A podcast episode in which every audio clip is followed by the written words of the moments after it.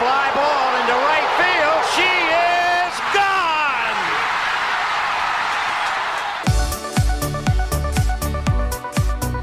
我是爱运动的子路，跟你一起聊聊运动赛事，聊聊中华职棒中心兄弟象。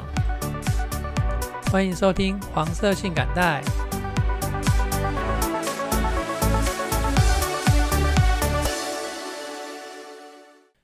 欢迎收听黄色性感带第六十三集节目，我是爱运动的子路。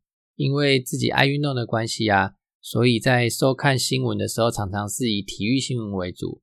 那这样子，呃，体坛有什么大事发生的时候，推波马上就来了。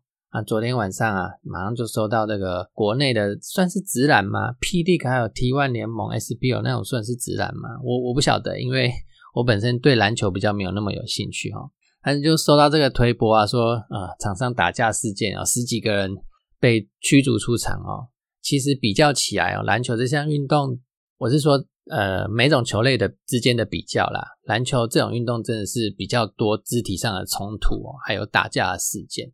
那我就在想啊，国内的这些财团呃养那么多的篮球队，他们为什么呃不会想要办一些职业网球的比赛啊？比如说，像台湾也有很多好的网球选手啊，他们都只能去世界各国去参加比赛。那这些财团们也可以在台湾办一些呃比较基础的 ITF 的巡回赛啊，或者是 ATP 挑战赛、WTA 的赛事等等的，让那些网球选手可以在自己自家主场参加这些职业网球的比赛，这样不是很好吗？而且你看一下，呃，像埃及啊。突尼西亚那些非洲国家，还有一些东南亚国家，印度，他们都有办法办比赛，办我是说办职业网球的比赛哦。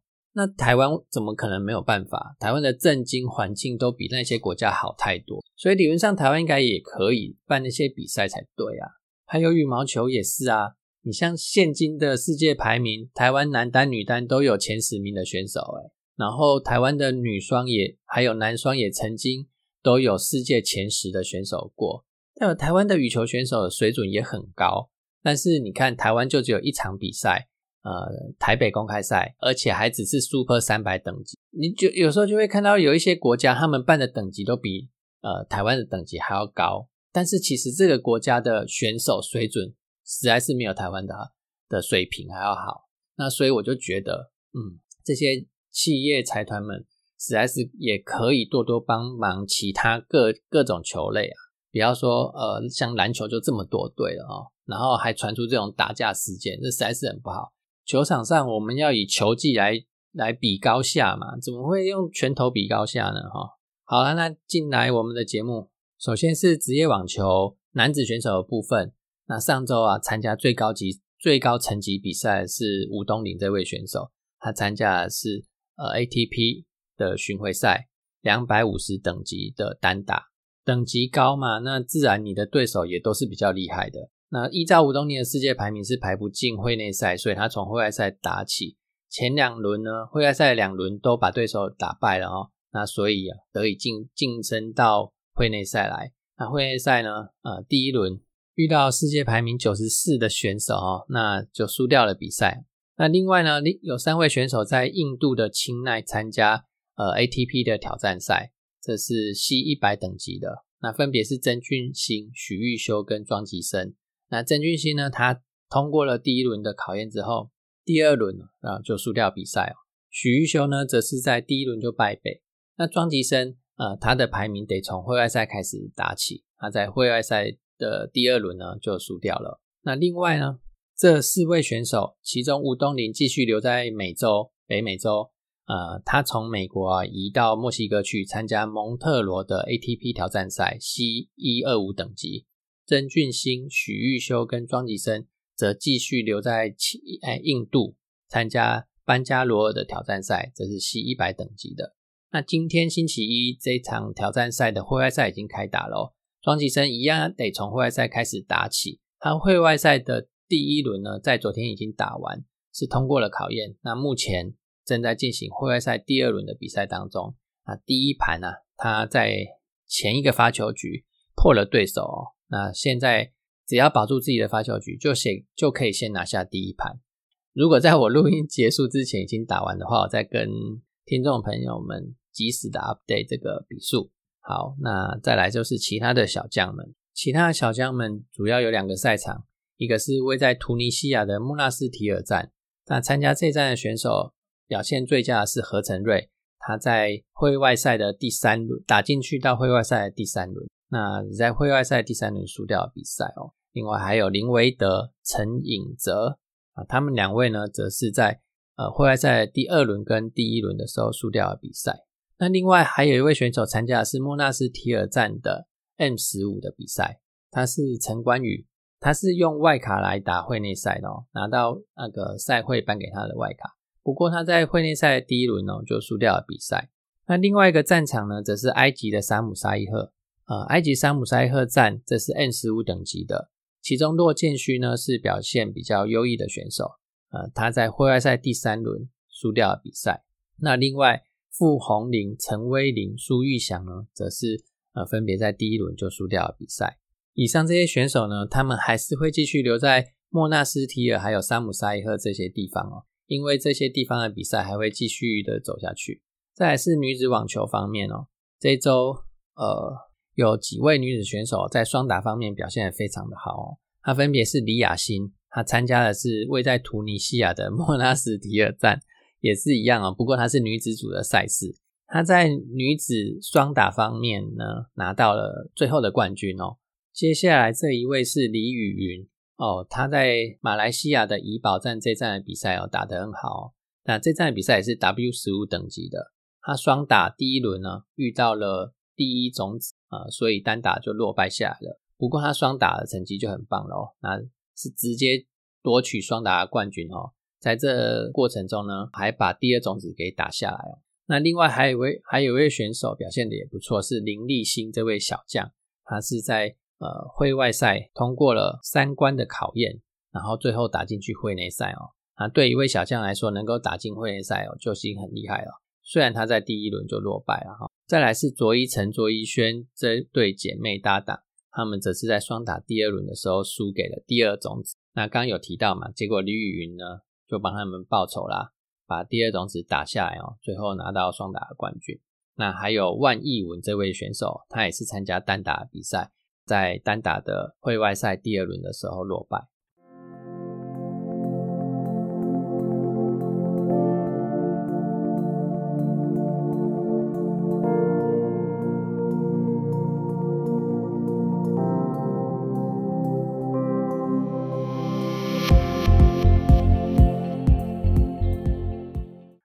羽球方面呢，二月份没有什么羽球的大赛哦，只有亚洲团体锦标赛而已。那亚洲团体亚洲团体锦标赛最终的结果啦，我直接讲最终结果就好了哦。第一名呢拿到冠军的是中国，然后亚军呢是南韩，在第三名是并列的哦，就是印度跟泰国。再来是第五名哦，只要打进八强，最后没有进四强的这四个国家呢，都并列在第五名。分别是马来西亚、印尼，你其实你看到这两个羽球强国也都没有进去四强，然后日本，然后日本其实羽球也算强啊，哎，尤其在他们双打方面，而且他们男单这几年也都表现得很，然后香港，他们也没有闯进去四强哦。再来就是我们的中华台北，中华台北是在预赛的时候，呃，就输第一场输给香港，然后第二场。赢了巴基斯坦之后，第三场又输给日本，所以我们是连八强都没有进去，所以最后就并列在第九名。这次比赛的第一名呢是中国队，但是你看他们的初赛名单，男单、女单主力选手都没有在名单上哦。可是这样的阵容就拿到第一名哦，所以你看其他的国家，像我刚讲的印度、马来西亚，他们连四强都没进去呢，你就可以知道各国初赛的名单。推推敲啦，各国出赛的名单是怎？呃，其实可以找到名单呐，但是名单上也都是写英文哦。那所以我也懒得去去看内容，你就这样推敲一下，大概也可以知道，呃，这里面的状况是。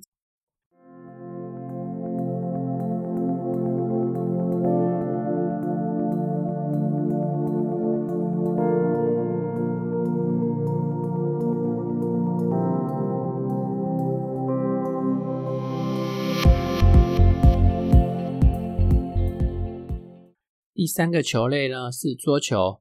上周啊，我的节目里面有提到，在 WTT 常规赛的安曼站，郑怡静跟吕玉纯夺下最后的双打冠军哦。那这一周呢，又有台湾的女子选手夺得最后的冠军哦。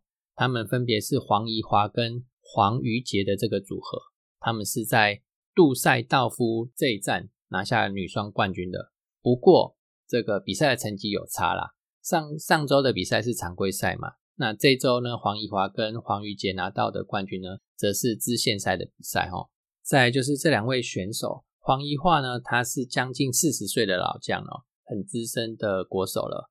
那他搭配了呢，则是一个年轻的选手黄瑜杰。黄瑜杰他是那个民国九十二年出生的哦，只是属于新秀的选手。哦其实这样老少配也蛮不错的哦，老将可以把他的经验哦带给这些小将，帮助小将成长。那另外上周也有一些桌球界的新闻哦，呃，这个就比较尴尬一点，我不知道怎么讲哦，因为桌球国手们就透过媒体来反映的一些事情哦，比如说，呃，他们本来跟体育署谈好，就是可以不用进去国训集训啊，但是后来体育署那边又反悔啊，说你们如果不进来国训这边集体训练的话呢，呃，就要把你们的那个补助经费给删掉之类的。呃，这也有一些内容细节的问题哈。国手有国手们呃，他们想要的训练方式啊，就反正就是两边要多多沟通协调啦。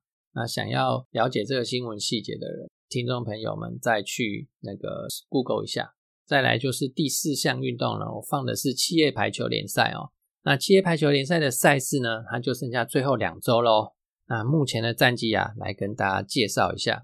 先讲女子选手好了。女子选手其实哦，我要讲的是说，女子选手其实是有开放外籍的女子选手进来打企业排球联赛的哦，因为啊，这样可以增加比赛的好看性嘛。然后再就是让各队之间的实力可以接近一点哦。女子的企业排球目前占据第一名的是台北精华，它是十五胜三败哦，高达八成三的胜率。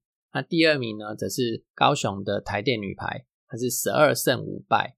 呃，七成一的胜率，那台电呢，男女排都很厉害哦。以前呢，也都是呃女排会占据在第一名哦。这这呃这一届的赛事哦，目前台北精华是占据第一名，第三名呢则是极速超跑，那胜场是九场，败场有八场，这还有超过五成的胜率。第四名呢，呃新北中仙中国人仙呐，它只有八胜十一败啊，胜率就不到五成。在第五名，爱三零就比较惨烈一点了。到目前为止，胜场还没有开张，那就败了十七场哦。这个呢，呃，是不是该找一些外援呢，让那个整体的实力可以平均一点呢？那女子组有这样子的问题哦，男子组同样有这样的问题，就是那个胜差相差非常的大。那男子组，呃，排名占据第一的呢，是十五胜一败的屏东台电男排。那台电的男排哦，一直以来都是呃国内排球界的霸主。那第二名呢，则是新成立的球队，它叫做联庄。它目前的胜场十三场，败场只有三场，胜率有高达八成哦。在第三名呢，则是去年差一点挑战成功这个国内男排霸主地位的呃台中太阳神哦，但是它目前只有占据在第三名，它是十胜七败哦。那再不加油一点，可能连季后赛都会打不进去哦。那第四名是桃园台产，啊八胜九败哦。那距离这个第三名的台湾太阳神哦，只有两场的胜差。在第五名云林美金龙，他三胜十四败。然后第六名康提一胜十六败哦，这个就后面的胜率就比较夸张一点哦。所以这是不是要开放这个外籍选手进来呢？可以让康体啊，或者是后面的云林美吉龙他们的战绩好一点，也可以把各队之间的实力拉近一点哦，更增加比赛的可看性。而且这个女子组已经有开放外籍选手进来打比赛的经验了嘛，所以男子组这边嗯应该也可以考虑这样做。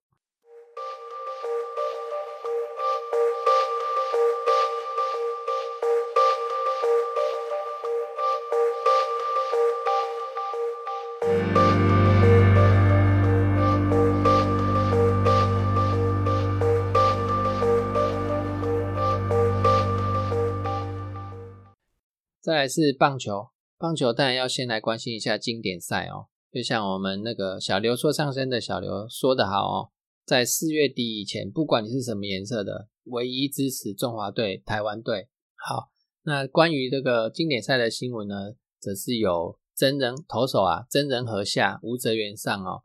那确定由吴泽源来接替真人和的位置。那吴泽源他还没有调整好哦，所以在接下来剩下大概三周的时间哦，那个小泽源要赶快加紧脚脚步来做调整哦。那另外呢，中华队、台湾队这边有安排了四场的热身赛哦，自办的热身赛，分别跟的台钢以及富邦这四场打完啊，丙总认为我们的打线攻击重心哦。会是在林子伟跟张玉成的身上哦，他们两个的攻击状况比较好。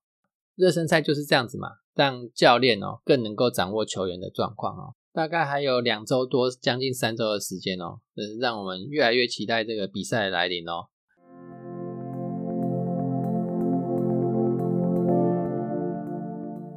中信兄弟队的消息，中信兄弟他自办热身赛哦，两队呃，应该说不能说两队啊。同一队里面再拆成两队来进行内战，那在这个内战之下，总共打出了六支全垒打。那这打出六支全垒打打者分别是宋承瑞、刘桂元、陈伟汉，然后张志豪、林书义跟福来喜。哈，这是怎么样？是球拿错了吗？怎么这么容易就打出全垒打啦？不过这个大家怎么都在这时候就在打全垒打，状况是不是也调得太快啦？还有一个多月才要开季，诶这么快，状况调的这么快，这样子哦，怕那个球季的后半段哦会有气无力哦。好啦，投手被打倒是也还好啦，因为投手的调整本来就比较慢嘛，而且还有一个多月哦。好啦，那大家再加油咯，慢慢的调整。好，那以上就是今天的节目。对我们节目有什么的批评指教，再欢迎留言给我们。我们下周见，拜拜。